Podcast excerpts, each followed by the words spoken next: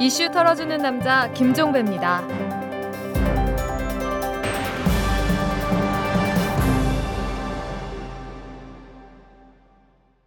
10월 26일 금요일에 보내드리는 이털남입니다. 이 올해 21살 된 대학생 김정도 씨가 3일 전에 경찰청 보안수사대에 의해서 서울 홍제동 보안분실로 끌려갔습니다. 이유는 국가보안법상 찬양고무 혐의였습니다. 한데 그 혐의의 구체적 내용이 어이없는 것이었는데요. 김정도 씨는 이 북한 조국평화통일위원회가 운영하는 트위터 계정 우리 민족끼리에 올라온 내용과 말투가 우스워서 조롱 삼아서 리트윗을 했다고 하는데요. 뭐 예를 들어서 장군님 축지법 쓰신다. 수령은 나라와 민족의 운명이며 모든 행복의 심장이다. 이런 등등의 글을 이걸 리트윗했다고 합니다. 이 김정도 씨는 조롱 삼아서 리트윗을 했는데 경찰은 이의적 표현물로 헌정 질서를 위태롭게 한다면서 윽박질렀다고 합니다. 유신시대에 횡행했던 막걸리 반공법 비슷한 현상이 민주화됐다는 지금 아주 버젓이 나타나고 있는 것이죠.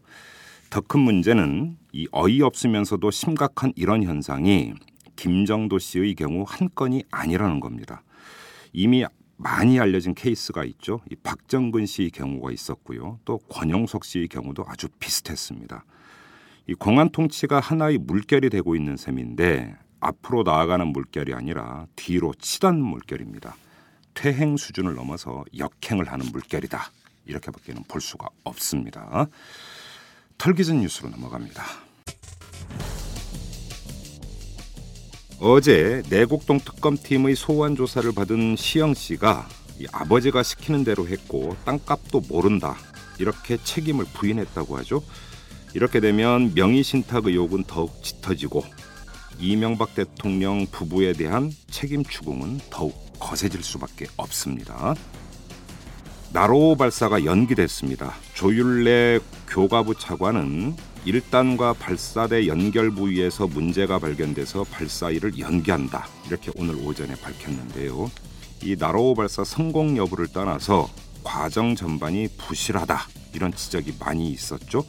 돈 만들고 기술 이전 받는 데는 한계가 있다는 지적도 함께 나온 바가 있었습니다. 한 판사가 60대 노인에게 막말을 해서 파문이 일고 있습니다. 서울 동부지법 모 부장판사가 지난 22일 오후에 열린 사기 및 사문서 위조 사건의 단독 재판에서 피해자를 증인으로 불렀는데요. 이 피해자는 66살이 된 노인이었습니다. 그런데 이 피해자가 진술을 번복하거나 모호하게 답변을 하니까 이 부장판사가 늙으면 죽어야 해요. 이렇게 말을 했다고 합니다. 이럴 때는 똑같이 돌려드리는 게 가장 좋은 방법일 것 같은데요. 양식이 없으면 법복을 벗는 게 마땅합니다. 지금까지 털기전 뉴스였습니다. 우리는 어떤 리더를 원하는가? 행복의 리더십, 나를 춤추게 하고 뿌듯하게 하고 꿈꾸게 하는 리더. 김정은 교수가 만난 세계 13개국의 행복 리더들. 우리를 행복으로 이끌어줄 리더, 그를 찾기 위해 길을 떠나봅니다. 이 시대 대통령의 조건을 말해주는 책 행복의 리더십, 미래의 리더와 함께하는 출판사 RH코리아. 팟캐스트 인문학 1위 최진기, 인문학의 자존심 강신주, 매력있는 진보 조국과 88만원 세대 우석훈, 재벌개혁의 앞장선 김상조. 우리 시대 멘토들이 여러분을 기다립니다. 스쿨.오마이뉴스.com에서 지금 확인하세요. 학교 밖 강의실 오마이스쿨.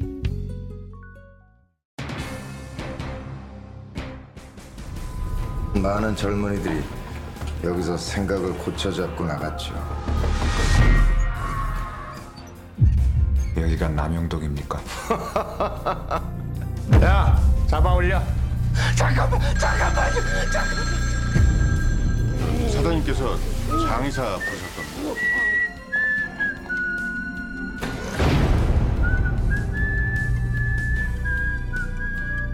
공사 준비하세요. 지금부터가 더 중요해. 그 엄지발가락이 전기고문에 의해서 이렇게 새카맣게 됐고, 발등은 그 부두발로 이렇게 밟았는지 하여튼 발등이 그 시퍼렇게. 심리적으로는 좀 어려웠어요. 죽을 때까지 사절하겠다고 그래서 용서하는 마음을 갖고 왔다고 그랬습니다.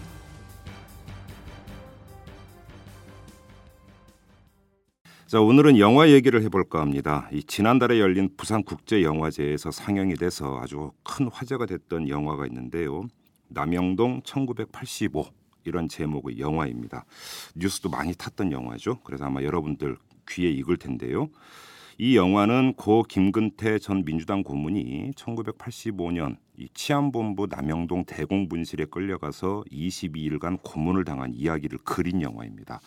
이름만 들어도 치가 떨리는 고문 기술자 이근한, 이 사람이 등장하는 바로 그 사건을 그린 영화인데요.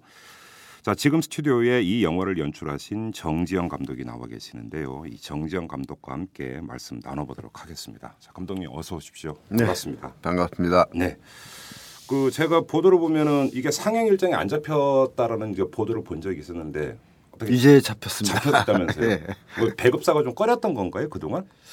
배급사가 좀 뭐 이 메이저 배급사들이 이 열심히 노력하다가 그냥 물러서고요. 아, 예, 이제 중간 배급업자 정도 되는 사람이 나와서 배급하기로 했습니다. 아, 왜 메이저 배급사가 나중에 물러난 건가? 이게 정치적인 뭐 이게 대선 뭐 이런 거 고려를 한 건가요? 글쎄, 저는 뭐 그 알 수는 없지만은 부산 영화제에서의 반응을 보고 메이저 배급사들이 쫙 붙었어요. 예. 그래가지고 열심히 자기들끼리 토론을 하고 선반하겠다고 그러더라고요. 여기서 이 여백을 남기겠습니다. 그 이유는 우리 청취자 여러분들이 한번 해석을 좀 해보시기, 추측을 좀 해보시기를 바라고요. 그럼 이제 상영은 언제부터 되는 겁니까? 11월 22일 개봉입니다. 11월 22일. 네. 22일부터는 이제 우리 그 국민들도 이제 영화를 볼 수 있다 이런 이야기가 되는데, 본격적인 영화 얘기에 들어가기 앞서서 좀 궁금한 게 있습니다. 이 감독님께서 연출하신 영화를 보면은 빨치산 그린 남부군 있고, 그다음에 베트남 전쟁 그린 하연 전쟁이 있고. 또 아주 큰 화제가 됐던 부러진 화살 있고, 이번에 남영동 1985 있고, 사회성 내지 정치성이 아주 짙은 영화들을 많이 연출을 하셨습니다. 네. 왜 이런 영화들을 연출을 하셨습니까? 그쪽에서 취향이 그런 모양이죠, 뭐.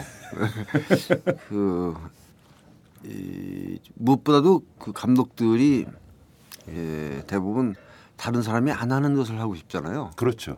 예. 근데 그쪽 부분에 대부분 한국 감독이 외면을 하고 있어요. 그 이유는 물론 이 상업성이 약하다 뭐 이런 측면이 있겠죠. 그런데 나는 그쪽에 관심이 있을 뿐더러 다른 감독들이 안 하니까 그것을 선택하게 된 거죠. 그래서 단지 그 이유만입니까? 그건 아닌 것 같은데요. 그 이유 말고 뭐가 있을까요, 제가? 워낙 이 사회와 정치에 대해서 또 관심이 많으신 거 아닙니까, 감독님? 그러니까 그게 이제 취향이죠. 관심이 있는 것이 다른 사람은 뭐 사랑에, 남녀간의 사랑에 관심이 깊다면은 나는 뭐 이 사회 속에 인간들이 어떻게 살고 있나 이런 데 관심이 있는 것 같아요. 그래요. 그러면 이 그 남영동 1985는 언제부터 기획에 들어가셨던 영화예요? 이거는 제가 부러진 화살 다 찍고 나서요. 개봉 직전에. 그때 돌아가셨거든요. 그래 그 전부터 고문에 관한 이야기에는 관심이 있었어요. 그런데 그 부러진 화살이 이제 상영 날짜 잡히고 기자들 자꾸 만나고 있는 동안에 돌아가셨더라고요. 네, 작년 말에 돌아가셨죠. 그래서 내가 이 장례식을 가보지 못하고 약속이 밀려 있어가지고. 저기 명동 성당 미사에만 참석을 했는데, 그런데 그때 그러고 나서 바로 남영동을 잡았어요, 제가. 그 전에는 제가 사실은 그런 수기가 있는지도 몰랐어요. 그 고인께서 직접 쓰신. 그래서 그 정보를 접하고 수기가 있다는 정보를 접하고 그 수기를 읽어보자마자 바로 내가 생각해왔던 고민의 이야기와 이것이 만나서 바로 착수하기 시작한 거예요. 그러면 그 전부터 이제 고문에 대해서 한번 좀 다뤄보고 싶다고 이제 이렇게 말씀을 하셨는데 거기에 주목했던 이유는 어떤 거예요? 정치적인 이유라기보다는요. 그 고문 가해자들, 고문 경찰관들의 얘기가. 1980년대 정확하게 몇 년도 이제 80년대 후반 같은데 이 붉은 방이라는 임철수의 소설이 이상문학상을 탔거든요. 그 붉은 방이 바로 고문 경찰관의 이야기예요. 고문하는 방과 예.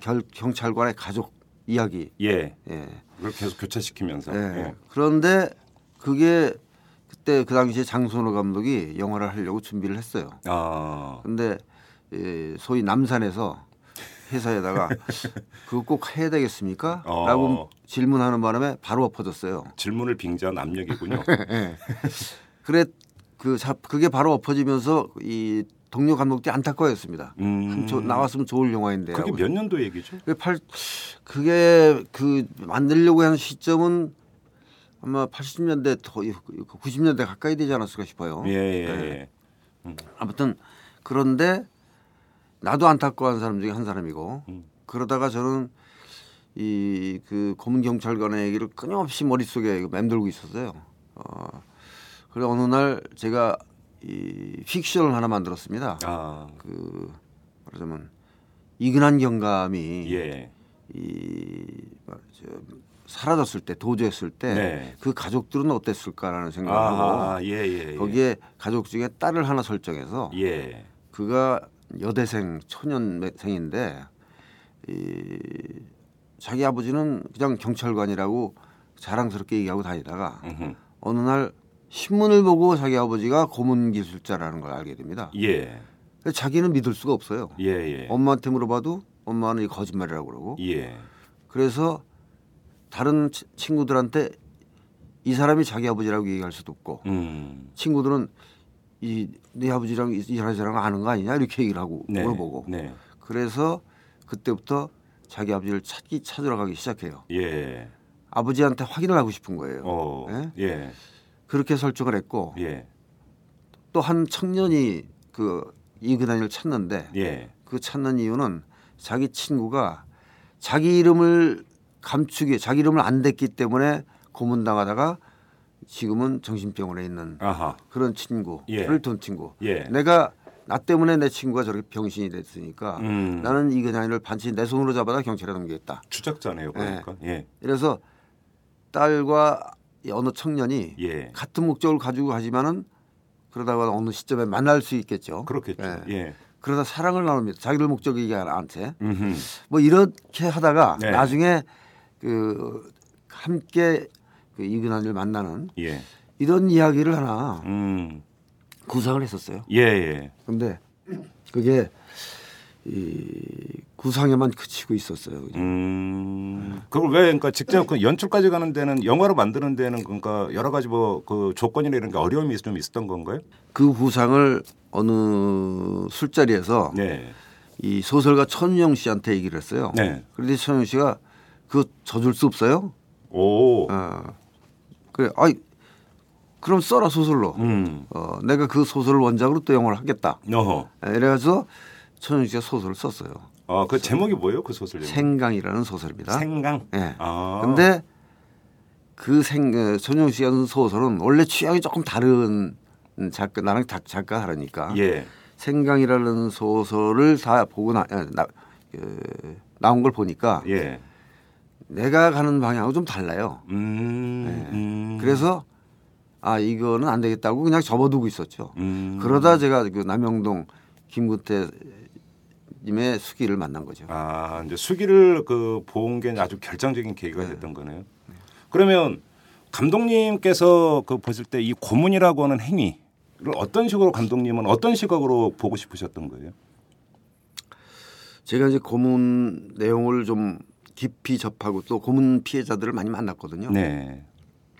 왜냐하면 뭐 그 수기만 가지고 내가 영화를 금방 만들 수는 없고 여러 가지 정보를 알고 취재를 해야 되니까. 근데 이 국어사전에 보면요, 고문은 이 범죄의 자백을 받아내기 위해서 육체적으로 가학행위를 하는 것이라고 그렇죠. 얘기가 나오죠. 그런데 실제로 인터뷰를 하고 많이 취재를 하다 보니까 또 이 남영동이라는 수기에도 그렇고 예. 고문이라는 게 이 자백을 받아내게 하는 게 아니고 거짓 정보를 주고 그것을 자기가 했다고 강요하기 위해서 그렇죠, 하는 것이 그렇죠. 고문이더라고요. 예. 그러니까 국어 사설이 잘못됐더라고 보니까요. 예. 아니 역사적 사실과 사전적 정의가 상당히 전혀 달라요. 예. 물론 고문이 이 실제로 한 그 범죄 행위를 자백 받아내기 위해서 할 수도 있겠죠. 그런데 네. 그 진짜 고문은 그것이 아니고 특히 이제 정치적 배경이 깔린 고문들은 그런 것들이 아니고 거짓 정보를 만들기 위해서 거짓말을 강요하는 사건을 조작하는 데 많이 그러니까 그게 악용이 됐죠. 그게 고문이더라고요. 예. 예. 그런데 좀 한번 이걸 여쭤보고 싶어요. 그러니까 사실은 저는 아직은 영화를 못 봤어요. 이제 상영한다고 해서 그러니까 영화를 못 봤기 때문에 이런 질문을 드릴 수밖에 없는데 제 주변에도 이제 그 선배님 몇 분이 80년에 이제 그 전두환 세력의 쿠데타 일으켰을 때 끌려가서 고문을 당한 선배님들이 몇 분 계세요. 그래서 이제 참 여쭤보기도 뭐한 부분이고 악몽이잖아요. 그분들에게는.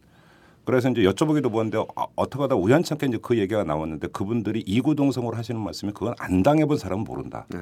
이런 말씀이세요. 네, 더 이상 다른 말씀은 안 하세요. 안 당해본 사람은 모른다. 그런데 자 배우 박원상 씨가 그걸 연기를 했습니다. 그런데 과연 얼마만큼 몰입하고 그러면서 그것을 그러니까 아주 리얼하게 또 내면까지 드러낼 수 있었을까? 제가 그러니까 사실은 제일 궁금한 게 바로 그 부분이거든요. 감독으로서 어떻게 평가하십니까? 제가 찍기 전에 가장 고민했던 것도 그 부분이에요. 예. 뭐냐면은 고문 피해자들 얘기를 이렇게 제가 이제 많이 만나서 인터뷰를 해보고 그러니까. 예. 진짜 그 아픔은 얼굴 표정에 나오잖아요. 그 사람이 얘기할 때. 예. 예? 그걸 어떻게 말로 형용할 그럼요. 수 있겠어요? 예. 그래서 이 저 아픔, 저 사람들이 겪은 아픔이 예, 곧 관객에게 전해져야 되는데. 그렇죠. 과연 내가 묘사해서 관객에게 그것이 전달될까? 이것이 가장 큰 고민이었어요. 네. 시나리오 쓰면서도. 예. 근데 찍으면서 그것이 이 조금씩 풀리기 시작했어요. 내가 아프더라고요. 예. 찍는 감독이 아파요. 예. 그러면서 이 나중에 아니고 이제 편집본을 몇 사람한테 보여줬더니 아프다고 그래서 아 이게 웬만큼은 전달이 되는구나 아, 이런 생각을 했죠. 그러니까 그거는 아마 박원상 씨 아니면 안 될 왜냐하면 고문을 가하는 장면을 찍을 때 네. 실제 고문을 해야 돼요. 그렇지 않겠어요? 예를 들어서 물 주전자를 얼굴에 뭐 붓는다. 네. 그럼 물을 받아야 될 거 아닙니까? 그렇죠. 예. 예. 그래서 그걸 조금 받고 자르고 조금 받고 자를 수는 없잖아요. 예. 참게 만들어야 되는 거 아닙니까? 고문하는 거죠, 그러니까. 배우를 고문하셨군요. 예. 예. 그래서 그 결과적으로 생각할 때 과연 박원상 씨 아니고 이걸 참아낼 수 있는 사람이 있었을까? 이 나랑 박원상 씨랑 부러진 화살에서 동지 관계를 맺었잖아요. 그런데 예. 다른 배우를 썼으면 예. 나 생각에 도망갔을 것 같아요. 나 이럴 줄 몰랐다. 그러고 도망갔을 것 같다는 생각이 들더라고요. 그만큼 나도 힘들고 박원상 씨도 힘들고 보는 사람이 다 힘들었어요. 그럼 박원상 씨는 그렇게 그러니까 저기 뭐 연기였지만 사실은 직접적으로 고문을 당하는 연기를 하셨잖아요. 예. 예. 뭐라고 하시던가요? 찍고 나서? 아 그때 못 물어봤어요. 얼굴 표정 보면 알잖아요. 예. 힘든 거. 예. 그리고 난 또 다음에 또 찍어야 되잖아요. 그렇죠. 자꾸 물어보면 마음 약해지실까 봐. 그 우리 정지영 감독님은 고문 가해자셨습니다. 영화를 찍는 동안은. 자, 그 한 인터뷰에서 감독님께서 어떤 말씀하셨냐면 영화를 보면 사람들이 마음 아파했으면 좋겠다 이런 취지로 말씀을 네. 하셨어요. 그 이 말씀의 맥락은 어떤 겁니까? 조금 아까 말씀드렸듯이 그 이 고문 피해자들이 아팠던 만큼 아픔을 관객들이 느꼈으면 좋겠다는 거 아닙니까? 네. 그거는 그 아픔을 관객들이 느껴야 예.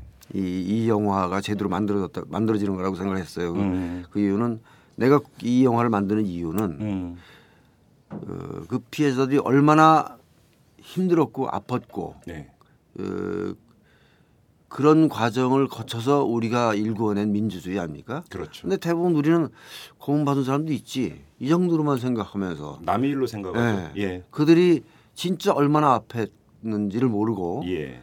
그 물론 뭐 자기가 노력을 안 했다는 게 아니고 결국 그들에 의해서 성취된 민주주의를 누리기만 하면서 훼손당할 때 자기 것이 아닌 걸로 생각하는 이것 예, 그 아픔을 겪어놔야 예.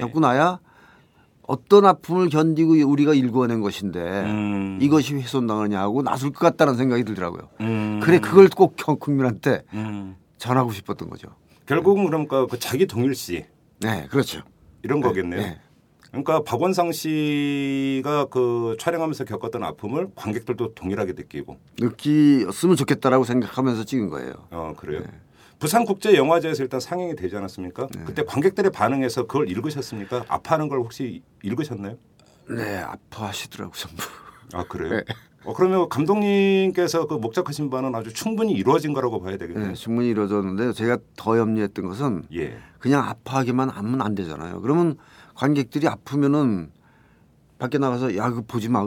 그냥 아이고, 아프기만 해. 이러면 안 되잖아요. 그래서 아프면서 이 가져가야 할 관객들이 느껴야 할 뭐 감흥이 있어야 될 거 아닙니까? 뭐 그것이 그렇죠. 그것이 감동이어도 좋고 슬픔이어도 좋고 분노여도 좋고 뭐가 있어야 될 거 아닙니까? 그래 그것이 더 저는 이 말하자면 중요했어요. 왜냐하면 이 아파할 것이라는 짐작을 했기 때문에. 그런데 그 부산국제영화제의 관객들은 적어도 그 영화제에 온 관객들은 그런 슬픔이나 감동이나 분노를 안고 일어서시더라고요. 아, 그래요? 그래서 아 내가 이 영화를 잘 찍었나 이런 생각이 들더라고요. 근데 일반적으로 아주 극심한 고통은 외면하고 싶어하는 게 또 한편의 인간의 본능 아닙니까? 그렇죠. 그리고 사실 불편한 진실이라는 이 그 5글자에도 담겨 있는데 또 그거를 애써 부정하고 싶은 것도 그러니까 사람의 심리인데. 네. 그 불편한 진실과 맞닥뜨리기 싫어하는 오히려 그러니까 그 이게 상영이 됐을 때 이제 그 개봉관에 올라갔을 때 혹시 이런 반응이 나올 수 있지 않을까 싶은 우려도 드는데 그럴 수 있다고 생각해요 저도. 그래서 아마 중간에 나가고 싶은 사람들이 있을 거라고 생각해요. 그런데 그분들은 눈을 잠시 감고라도 끝까지 보면은 더 큰 것을 얻고 나갈 테니까 돈 아깝게 중간에 나가지 말라고 좀 권하고 싶어요. 자 그런데. 이 실제 사건이 벌어졌던 것은 1985년입니다. 그렇죠? 그 거의 이제 30년 가까이 그 전에 있었던 어떤 사건인데 그게 현재적 의미가 어떤 거라고 보세요? 저는 뭐 현재 진행형이라고 생각합니다. 그래요? 예. 지금도 그런 고문 행위가 있다고 저는 생각을 하고요. 드물겠지만은 있다고 생각하고 그것뿐이 아니고 이것이 그냥 대한민국의 현재적 문제뿐이 아니고 전쟁이 있는 세계 어느 곳에나 이 고문이 있습니다. 이 얼마 전 뭐 중동 전쟁에서 그 이락 병사들 미군들이 고문한 이야기도 있는 거고 또 불과 올해든가요 올 초든가요 김영환 씨 중국에 가서 고문. 이 현재적 이야기라고 저는 생각해요. 그래서 이 고문이 인간 고문하는 사람이나 고문당한 사람이나 둘 다 파괴되는 거거든요. 육체적으로 파괴되고 영혼으로 파괴되고. 그래 이런 문제제기를 통해서 그런 가학행위가 그 야만이기 때문에 야만을 극복해야 되는 거다 인간은. 인간성을 부정하는 행위죠 사실은. 그래서 그 의미는 뭐 현재적뿐이 아니면 미래적 의미까지 다 포함되어 있다고 생각합니다. 근데 많은 사람들은 민주화가 많이 진전이 됐고. 그러니까 다른 곳은 몰라도 최소한 한국 사회에서 이런 야만적인 고문 행위는 근절이 됐을 거라고 믿고 싶어합니다. 그러면 그게 착각일 수도 있다고 보시는 겁니까, 감독님은?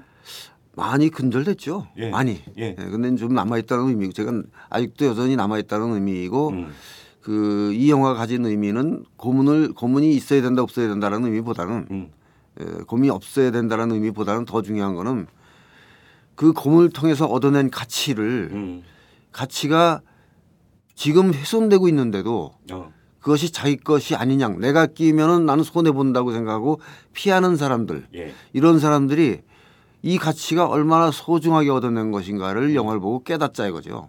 그래서 혹시 이 어떤 이 지배 권력으로부터 민주주의가 훼손당할 때 가만히 침묵 지키지 말고 좀 어떻게 좀 움직여봐라 그런 생각이 들지 않을까. 지금 이 시점에 민주주의적 가치가 많이 훼손되고 있다고 평가를 하십니까? 안 그러세요? 자 생각을 해보세요. 아까 질문하셨잖아요. 아 이거 저 메이저 배급업자에서 배급을 꺼린다.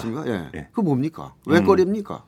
아직도 그 정치 권력의 눈치를 살피는 거죠. 그게 어디요, 바로. 민주주의가 아직 만개가 되질 않은 거죠. 단적인 예다. 감독님께서 다른 절에서 우리는 이상한 사회에 살고 있다고 언급을 하셨어요. 그런 사회에 살고 있어요. 바로 그러니까, 그 민주주의적 가치가 훼손되고 있는 네, 사회. 그러니까, 이걸 말씀하시는 거예요. 그러니까 정상이 아니죠. 이런 그러니까 심지어 저한테 그 아니 부산에서 괜찮았어요? 혹시 테러 안 당하셨어요? 이런 말을 하는 사람이 있어요. 그래요? 이상하잖아요. 왜? 그런 말을 저한테 어떻게 합니까? 네. 대명천지에 그런 일이 있을 수가 없는데 아직도 그걸 걱정하고 우려하는 그렇죠. 사람들이 있다라는 거죠. 바로 그런 사회에 살고 있는 거죠. 우리가. 그러니까 뭐 제도는 민주화 되는지 모르지만 국민 한 사람 한 사람의 마음속에 진짜 민주주의가 만개했다고 볼 수는 없다라는. 그렇죠. 네. 그런 말씀이시네요. 그리고 오히려 한번 그걸 영화를 통해서 다시 한번 확인해 보라. 그렇죠.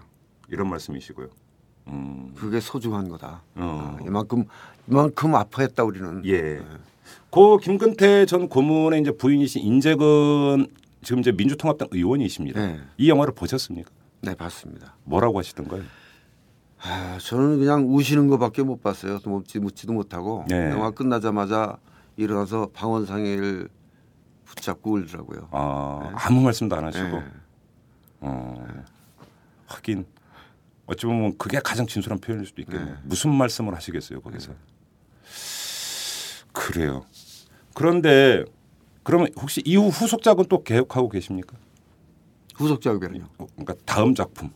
네, 다음 작품 뭐 머릿속에 이 준비하고 있습니다. 또 사회성 짙은 영화신가요? 글쎄 그 사회성 짙은 하여튼 저는 제 영화에는요. 멜로드라마에도 사회는 깔립니다. 네. 근데 제가 고자질 하나 하면 네. 감독님이 오시기 전에 이제 그 프로듀서가 이제 먼저 와서 잠깐 이제 그 얘기를 했는데 네. 감독님 맨날 그런 아이템만 들고 오신다고 하던데요. 사회성 짙은. 프로듀서한테 맞는데 이거 고자질 해가지고. 아니 근데 저는 그것이 개성인지 취향인지 그런 잘 모르겠지만은. 누가 이런 말을 했대요. 어제 얘기 들었는데 네. 대학 교수가 강의 시간에 부러진 화살을 강의했답니다. 예. 영화를 같이 토론하고. 그런데 어떤 학생이 영화가 이렇게 정치적이어도 됩니까? 이렇게 네. 말을 하더래요. 어허. 그러니까 이게 상당히 재미있는 말이기 때문에 예. 그거 가지고 학생들 간에 상당한 토론이 예. 벌어졌다고 해요. 예. 근데 나는 오락 영화도 정치적이라고 보거든요. 어떤 점이세요? 네. 감독이 네. 무의식이든 의식적이든 무의식이든 거기에 그들의 그 감독의 정치적 의식이 담겨 있어요. 그렇죠. 가치관 네. 세계관이 녹아 네. 들어가죠. 예. 네. 그렇기 때문에 그것을 관객들이 정치란 말을 안 했기 때문에 정치적이 아니라고 그런지 몰라도 난 그 관객들한테 그 영향을 미친다고 봐요. 예. 네. 그래서 영화뿐이 아니고 모든 것들이 정치적일 수밖에 없어요. 그 감독의 작가의 그 정치적 의식이 그것이 담아내는 것이기 때문에 그가 정치에 무관심하다고 되는 게 아니고요. 예. 정치에 무관심한 대로 그 사람은 정치 의식이 있는 거거든요. 네. 예. 그래서 그 영화가 이렇게 정치적이어도 됩니까라는 말은 상당히 우문 같아요. 예. 그렇게 받아들이세요? 예. 근데 어떤 사람은 또 그런 얘기를 하잖아요. 아니 그러니까 정치적 의식과 이런 것들을 까는 건 좋은데 그건 배면에 깔려야지 너무 직접적으로 드러내는 것은 좀 아니지 않느냐 이렇게 얘기하는 사람도 사실 맞지. 있어요. 예. 아니 사랑 얘기를 그냥 배면에 깔려서 사랑을 꼭 해야 됩니까? 영화에 표현해야 됩니까? 이거랑 똑같은 거예요. 예? 그렇게 보세요? 아니 그렇잖아요. 예. 어떤 것은 밑에 깔려야 되고 어떤 것은 밖에 드러나야 되고 이런 게 도대체 있습니까? 표현하는데. 그러면 한번 이걸 여쭤볼게요. 그러니까 이 남영동 1985가 이제 개봉될 것이라는 이야기가 나왔을 때 그 몇몇 사람이 그러니까 계산을 했습니다. 이 영화가 만약에 인기를 끈다, 많은 사람들이 본다. 자 그러면 지금 이제 대선판 아닙니까? 네. 어떤 후보에게 유리하고 어떤 후보에게 불리할까? 이렇게 또 재는 사람이 있었어요. 그러면 그런 식의 접근법은 또 어떻게 보십니까? 감독으로서? 저는 잘 모르겠네요. 그건 예. 예, 누가 유리할지는 잘 모르겠어요. 예를 들어서. 이 박근혜 후보가 이 영화를 보고 깊은 반성하라고 눈물을 흘리면서 내가 가지고 있던 지금까지의 역사관을 바꿔야 되겠습니다. 네. 함으로 해서 예. 이 박근혜 후보의 인기가 더 올라갈지 아니면은 다른 후보가 보고 우리는 이런 시대를 거쳐왔습니다, 여러분. 다시 이런 세대 돌아가지 말아야 되는 거 아닙니까? 예. 호소해서 그분 인기가 올라갈지 그건 저도 장담할 수가 없어요. 예. 예. 다만 이것이 대선에 어떤 형태로든 영향을 미치는 건 감독으로서는 보람입니다. 아, 보람이십니까? 그럼요. 네. 오, 그렇습니까? 네. 그럼 어떤 영향으로 갔으면 좋겠습니까? 좋게. 좋은 영향을 받았으면 좋겠습니다. 좋게. 이 좋게라고 하는 두 글자도 애청자 여러분들이 해석해 주시기 바라고요. 오늘 좀 난해합니다. 올해 들어서 그러니까 사회성 짓고 정체성 짙은 영화가 많이 개봉이 되고 있는 것 같습니다. 이제 감독님의 부러진 화살도 있었고. 네. 그다음에 좀 이따 또 26년이라는 영화도 개봉을 한다고 그러고 지금 이 남영동 1985도 그렇고 그다음에 뭐 1000만 관객 돌파했다는 광해도 거기는 상당히 그러니까 짙은 정치적 메시지가 깔려 있다는 게 일반적인 평이고 이게 올해 이제 선거 국면이기 때문에 나타나는 트렌드입니까 아니면 이게 우연의 일치일까요? 어떻게 진단을 하세요? 저는 그게 선거 국면이 때문으로만 보지는 않고요. 예. 실제로는 이 그동안에 정치 사회적인 문제를 다룬 영화들이 네. 안 나왔어요. 그러니까요. 네. 왜 유독 올해 이렇게 두드러지느냐라는 거죠. 그런데 안 나왔는데 예. 이 우연히 도관이라는 영화가 예. 그 상영됐는데 그게 성공을 했어요. 네. 흥행적으로. 그렇죠. 그런데 곧이어서 또 부러진 화살이 나왔어. 예. 그것도 성공해. 예. 이제 아 이런 기획도 잘 되는 건가? 눈을 뜬 거죠. 대기업들은 그것은 비상업적이다 그런 소재는 라고 투자를 아예 외면했던 겁니다. 아하. 예. 그러다가 아 이런 것도 되는구나 이렇게 생각하기 시작한 거라고 난 생각해요. 예. 예. 그런데도 불구하고 아직 대기업은 그런데 투자를 꺼리죠. 꺼리긴 꺼리죠. 그런데 중요한 거는 왜 그러면 이거 그런 것들이 됐는가? 내 생각은 그래요. 관객들은 항상 목말라했어요. 아니, 영화가 다양해야지 맨날 뭐 사랑 얘기만 하고 액션만 있습니까? 네. 이런 것도 있어야죠. 그렇죠. 근데 그런 영화가 안 나오다가 그런 영화가 나오니까 목말라 했던 것을 목을 축인 거예요. 네. 그래 연이어서 또 나오니까 또 목을 더 축이고 이것이 계속 전체 영화가 말하자면 정치사회적 메시지를 담는 영화가 전체로 나오면 그것도 손이 안 들어요. 네? 이 부분적으로 그런 영화들도 있어야 된다는 것을 이번에 사람들이 깨달은 거라고 해야죠. 이 투자자나 제작자들이. 관객의 호응이 있으니까 결국 움직인 그렇죠. 거죠. 그렇죠. 관객 호응이 움직인 건데 예. 그 관객 호응에 잘 부응을 해줘야지 되는데 네. 여전히 이 투자자들은 정치 사회적 메시지는 약간 어떤 그 좀 오락적이지 않 그러니까 뭐 이게 있으니까. 이제 뭐 정치 권력하고 관계가 어떻게 되는지 문제를 떠나서 일단 돈이 안 된다. 네, 떠나서 예. 그건 진짜 떠나서 돈이 안 된다. 예, 관객들이 뭐 별로 재미없어 할 것이다. 이런 생각을 갖고 있어요. 예. 그것을 이번에 깬 것이 다행이죠. 네. 그러면 이 추세가 좀 앞으로 좀 갈 수 있다고 보세요? 갈 수 있는 게 아니고 깨달았으니까 조금씩 이제 눈을 뜨지 않을까 싶어요. 아 그래요? 예. 그렇다면 그것은 그러니까 일종의 이제 긍정적인 방향으로 가고 있다고 평가하시는 거예요. 그렇죠. 영화는 다양해죠. 네. 영화는 다양해야 되는데 이 그 다양성을 그 대기업들이 죽이고 있어요. 그거를 대기업들이 빨리 눈을 떠야 돼요. 네. 그 우리 감독님은 그 저예산 영화를 많이 그 추구를 해 오시지 않았습니까? 그게 어떤 자본의 논리로부터 영화의 메시지나 이런 것들이 뒤틀리는 것을 거부하시는 차원인가요? 그렇다기보단요. 네. 그 남영동 1985 누가 돈을 안 댈 것 같더라고요. 그 누가 돈을 대겠어요. 예. 아까 뭐 얘기했듯이 배급을 어떻게 합니까? 뭐 하지. 예. 예. 돈을 안 댈 것 같아서 부러진 화살에서 번 돈으로 그냥 했어요. 아 그렇게 하신 거예요? 참 그리고 이 질문을 안 드릴 수가 없는데 아마도 그 추정컨대 감독님께서 이 영화를 제작하는 동안에 그러니까 불거졌던 사건일 것 같은데 이근한의 어떤 그 목사적 안수 문제가 사회적 논란이 된 적이 있었습니다. 네. 기억하십니까? 네, 알아요. 그때가 혹시 영화를 찍고 있을 때였어요? 아니죠, 그 전이죠. 이근한은 행방불명이 되고 난 다음에 이 영화는 이제 시작된 거예요. 네. 그런데 그 전부터는 관심이 있었으니까 계속 봐왔죠. 네. 이근한의 행위, 네. 뭐 그때 이제 분명히 김근태 의원께서 면회 갔을 때는 용서를 빌었거든요. 그랬죠. 예. 그런데 나와서 보니까 세상이 좀 또 자기 세상이 된 것 같아가지고 그렇죠. 건방을 막 떨었죠. 저는. 맞아요. 예. 예. 예. 그러다가 이 너무 여론이 나빠지다 보니까 목사 자격 박탈당하고 그렇죠. 그리고 용두동 어딘가에 새빵살이하면서 부부가 이 휴지 모아가지고 연명을 하고 있었대요. 그러고 나서는 횡벌몰명이 됐대요. 네. 네. 이 영화를 이근한이 봤으면 좋겠습니까, 감독님? 글쎄요. 볼 거라고 그럼 예상하십니까? 볼 것 같아요.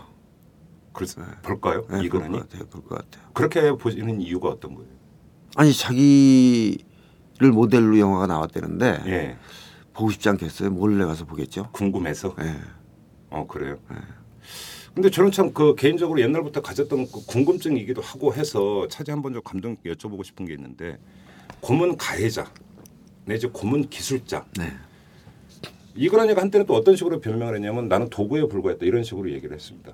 근데 그렇게 예, 다양해요 말이. 예, 예. 자기 합리화할 수 있는 문제가 이거는 그 인륜이라고 하는 아주 보편적인 잣대에서 얼마든지 판단할 수 있는 행위잖아요. 예. 그럼에도 불구하고 이런 가해자로서 고문 기술자 행세를 한다라고 하는 것들은 스스로 인간 얘기를 포기한 사람이만이 할 수 있는 거 아닌가요? 어떻게 보세요? 나는 제일 불쌍한 사람이라고 생각해요. 이근한이가. 아 그래요? 네, 무슨 말이냐면은 그가 용서를 빌 때도 있었고, 예. 예? 예, 자기가 진짜 애국자라고 생각할 때도 있었고, 나중에는 자기 행위에 대해 용서를 빌 때도 있었고, 그 다음에는 다시 또 자기는 이 고문 기술자 아니고 신문 기술자라고 할 때도 있었고, 예. 예. 말하자면 시대의 변화에 따라서 그때 자기 합리화를 다른 방법으로 하잖아요. 그렇죠. 예, 그러니까 누가 그렇게 만들었어요? 예? 나는 그것이 정치가 그렇게 만들었다고 보거든요. 네. 그 사회 그 시대를 지배하고 있는 정치 이데올로기. 예. 그것이 그를 그렇게 그때 그런 사람으로 만들고 있다. 그러니까 상당히 불쌍한 사람. 그러니까 뭐 이른바 이제 그 정치권이 너는 빨갱이를 때려잡는 전사다. 네. 이런 식으로 세뇌를 시켜버리고. 네. 그러니까 자기는 이것을 범죄라고 생각하지 않고 그렇죠. 소명이라고 생각을 네. 하고. 그죠? 인간 로봇가 돼버린다 이런 말씀이신 거예요. 불행한 일이네요, 그거는. 그러니까 자기 스스로 자기 인간성을 걷어내버리는 거죠. 그렇죠. 그죠. 결국은 고문 이야기가 나오면 결국은 문제는 가해자도 그렇고 피해자도 그렇고 인간임을 결국은 박탈당한다는 데 가장 그겁니다. 근본적인 문제가 있는. 이 영화의 테마도 그거죠. 예. 네. 알겠습니다. 지금 남영동 1985를 연출하신 정지영 감독님과 이제 얘기를 나눠봤는데요. 우리 국민들이 좀 많이 봤으면 좋겠어요. 저도 좀 가서 꼭 보겠습니다. 저는 4천만 명이 봤으면 좋겠습니다. 우리 국민 5천만 명인데요. 그래요? 왜 1천만 명을 애들은 못 보죠. 애들은 가라. 아니, 애들은 지금 15세 이하는 못 보니까. 그 15세로 나왔습니까? 네, 등급이? 네. 근데 그 개봉관 이번에 이제 몇 군데에서 이게 개봉이 되는 겁니까? 그거는 제가 뭐 장담할 수 없어요. 배급업자들이 이제 그때 상황 봐가지고 이 스크린을 여니까. 네. 지금 이제 막 목표는 뭐 한 200개관으로 시작한다 이렇게 목표를 하고 있는 모양이에요. 아 그래요? 네. 일단 시작은 네. 그러다 이제 관객들이 호응이 있으면 이제 더 늘어나는 거고. 그렇죠. 호응이 있으면 늘어나고 없으면 줄어들고 이런 거죠. 아무튼 그 영화가 이제 흥행 대박을 치느냐 마느냐의 문제는 뭐 이제 제작사와 배급사가 알아서 하실 문제인 것 같고. 네. 근데 저는 우리 국민들이 좀 이 영화를 보고 한번 그 시대를 한번 다시 한번 반추해보고 우리 사회를 반추해보는 그런 계기를 좀 가졌으면 좋겠다라고는 좀 시건방떠는 말씀인 것 같기도 해서 죄송하기는 하지만 아무튼 좀 그런 소망을 갖고 오늘 정지영 감독님과의 인터뷰는 여기서 마무리하도록 하겠습니다. 감독님 말씀 잘 들었습니다. 네, 감사합니다. 안녕하세요. 오마이뉴스 대표 오연호입니다. 드디어 대선입니다. 박근혜, 문재인, 안철수가 뜁니다. 오마이뉴스의 8만 시민기자도 함께 뛰고 있습니다. 여러분의 가슴을 뛰게 하는 언론이 되겠습니다. 오마이뉴스 10만인 클럽 회원이 되어주십시오. 한 달에 10,000원으로 이털남과 오마이뉴스를 키워가는 기쁨을 누리실 겁니다. 오마이뉴스 첫 화면에서 직접 회원으로 가입하시거나 733-5505로 전화주시면 담당 직원이 안내해드립니다. 깨어있는 시민, 당신이 이번 대통령 선거의 주인공입니다. 야, 뭐하냐? 기사 써. 네가 무슨 기자 다니면서 뭔 기사를 쓰냐? 나 오마이뉴스 시민기자야. 수십만 명의 사람들이 내가 쓴 기사를 읽는다고. 오마이뉴스에 기사를 쓴다고? 난 읽기만 했는데. 야, 그게 정말이야? 당신도 오마이뉴스 헤드라인 기사를 쓸 수 있습니다. 지금 바로 오마이뉴스 시민기자로 등록하세요. 세상을 바꾸는 주인공이 될 수 있습니다. 오마이뉴스.com.